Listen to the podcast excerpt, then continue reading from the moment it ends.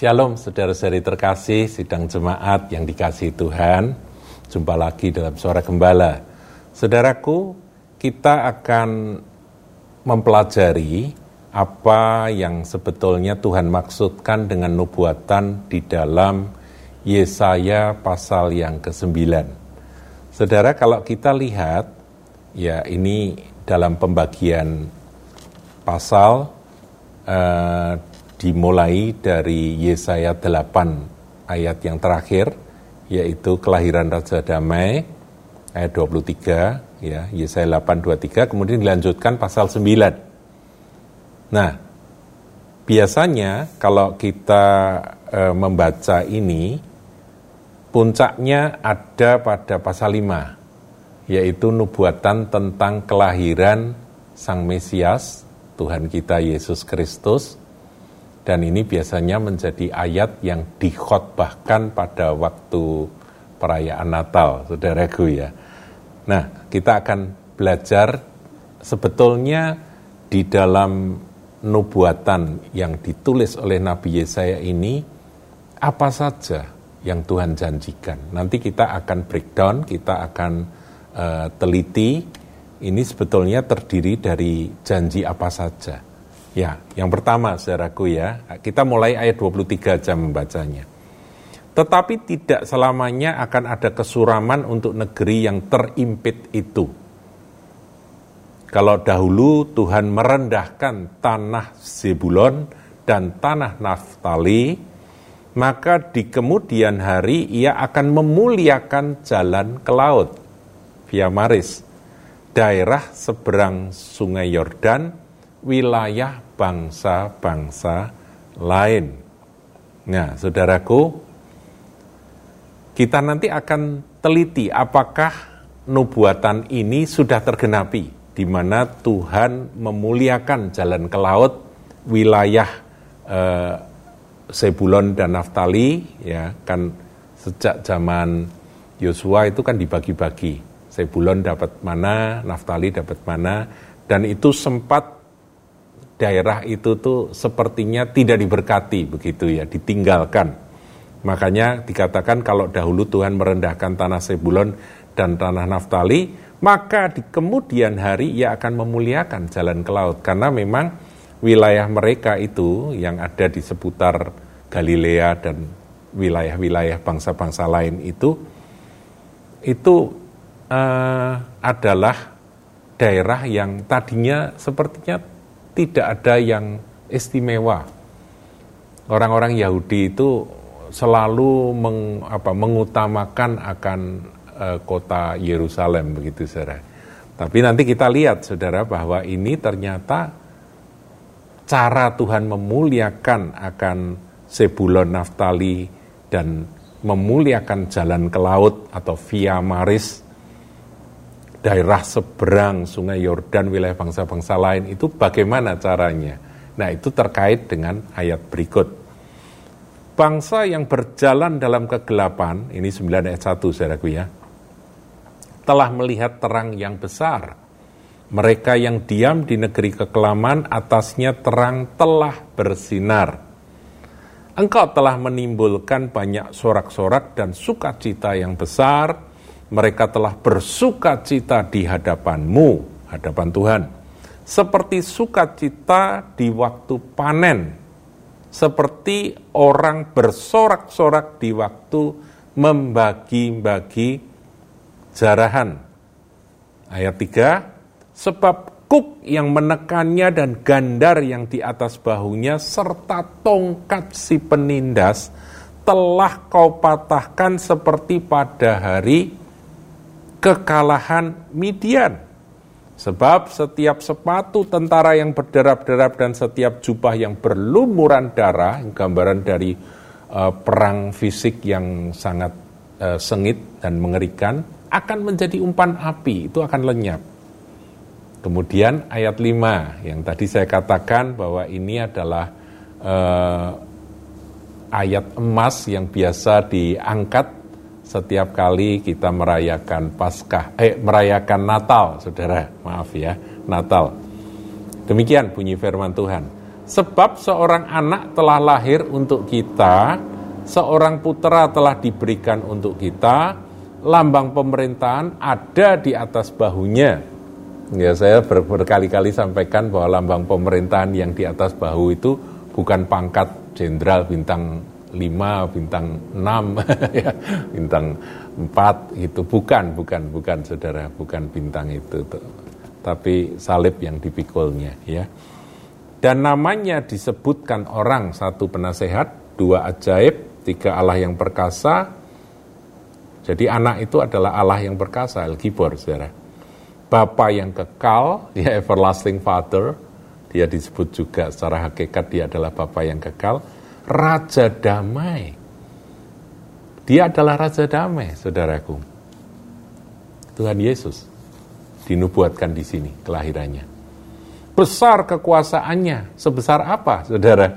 Ya, yang kita ketahui Tuhan besar kuasanya ketika dia menyembuhkan orang sakit, sakit apa saja datang pada dia disembuhkan, mata buta dicelikkan, orang lumpuh di di uh, apa dibuat berjalan lagi, disembuhkan. Apa yang menjadi uh, kekuasaan yang dikatakan besar ini? Ya, hanya sebatas itu. Tapi kekuasaan-kekuasaan yang lain Tuhan Yesus terbatas pada waktu itu, saudara. Sepertinya dia uh, waktu ditangkap di Getsemani, dia sepertinya nggak punya kuasa. Nah, ini yang perlu kita belajar, saudara. Bahwa hal-hal semacam ini nanti akan digenapi di akhir zaman. Bukan pada waktu kedatangan Sang Raja Damai di kali pertama, waktu dia lahir sebagai bayi yang lemah di kandang Bethlehem, bukan. Nanti pada waktu kedatangan yang kedua, besar kekuasaannya. Dan damai sejahtera tidak akan berkesudahan di atas tata Daud dan di dalam kerajaannya. Itu nanti. Karena ia mendasarkan dan mengokohkan dengan keadilan dan kebenaran dan se dari sekarang sampai selama-lamanya. Kecemburuan Tuhan semesta alam akan melakukan hal ini. Sampai di sini, saudara.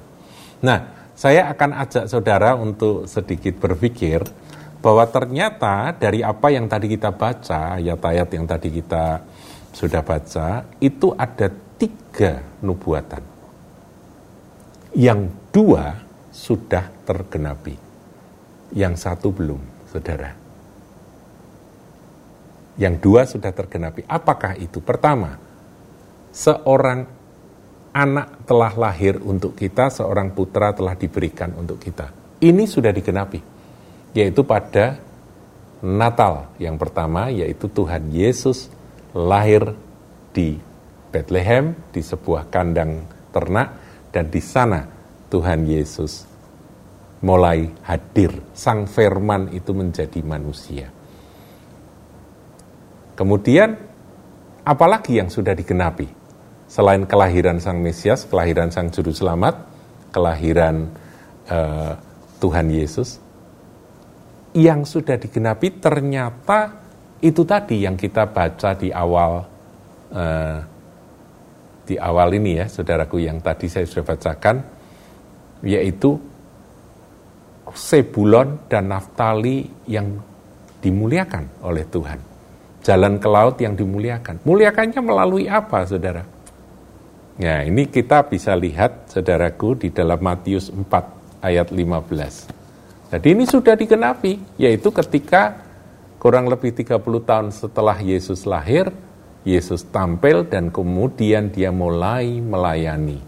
Di dalam Matius pasal yang keempat, ketika Tuhan tampil, maaf saudara saya harus buka Matius pasal 4, Nah, ini Yesus tampil di Galilea ayat 12. Tetapi waktu Yesus mendengar bahwa Yohanes telah ditangkap, menyingkirlah ia ke Galilea. Nah ini wilayah bangsa-bangsa lain itu di sini, saudara. Sebulon Naftali itu sekitar itu. Ia meninggalkan Nazaret dan diam di Kapernaum, di tepi danau, di daerah Sebulon dan Naftali. Ya kan disebut daerah Sebulon Naftali supaya genaplah firman yang disampaikan oleh Nabi Yesaya. Ayat 15, tanah Sebulon dan tanah Naftali jalan ke laut daerah seberang sungai Yordan Galilea wilayah bangsa-bangsa lain.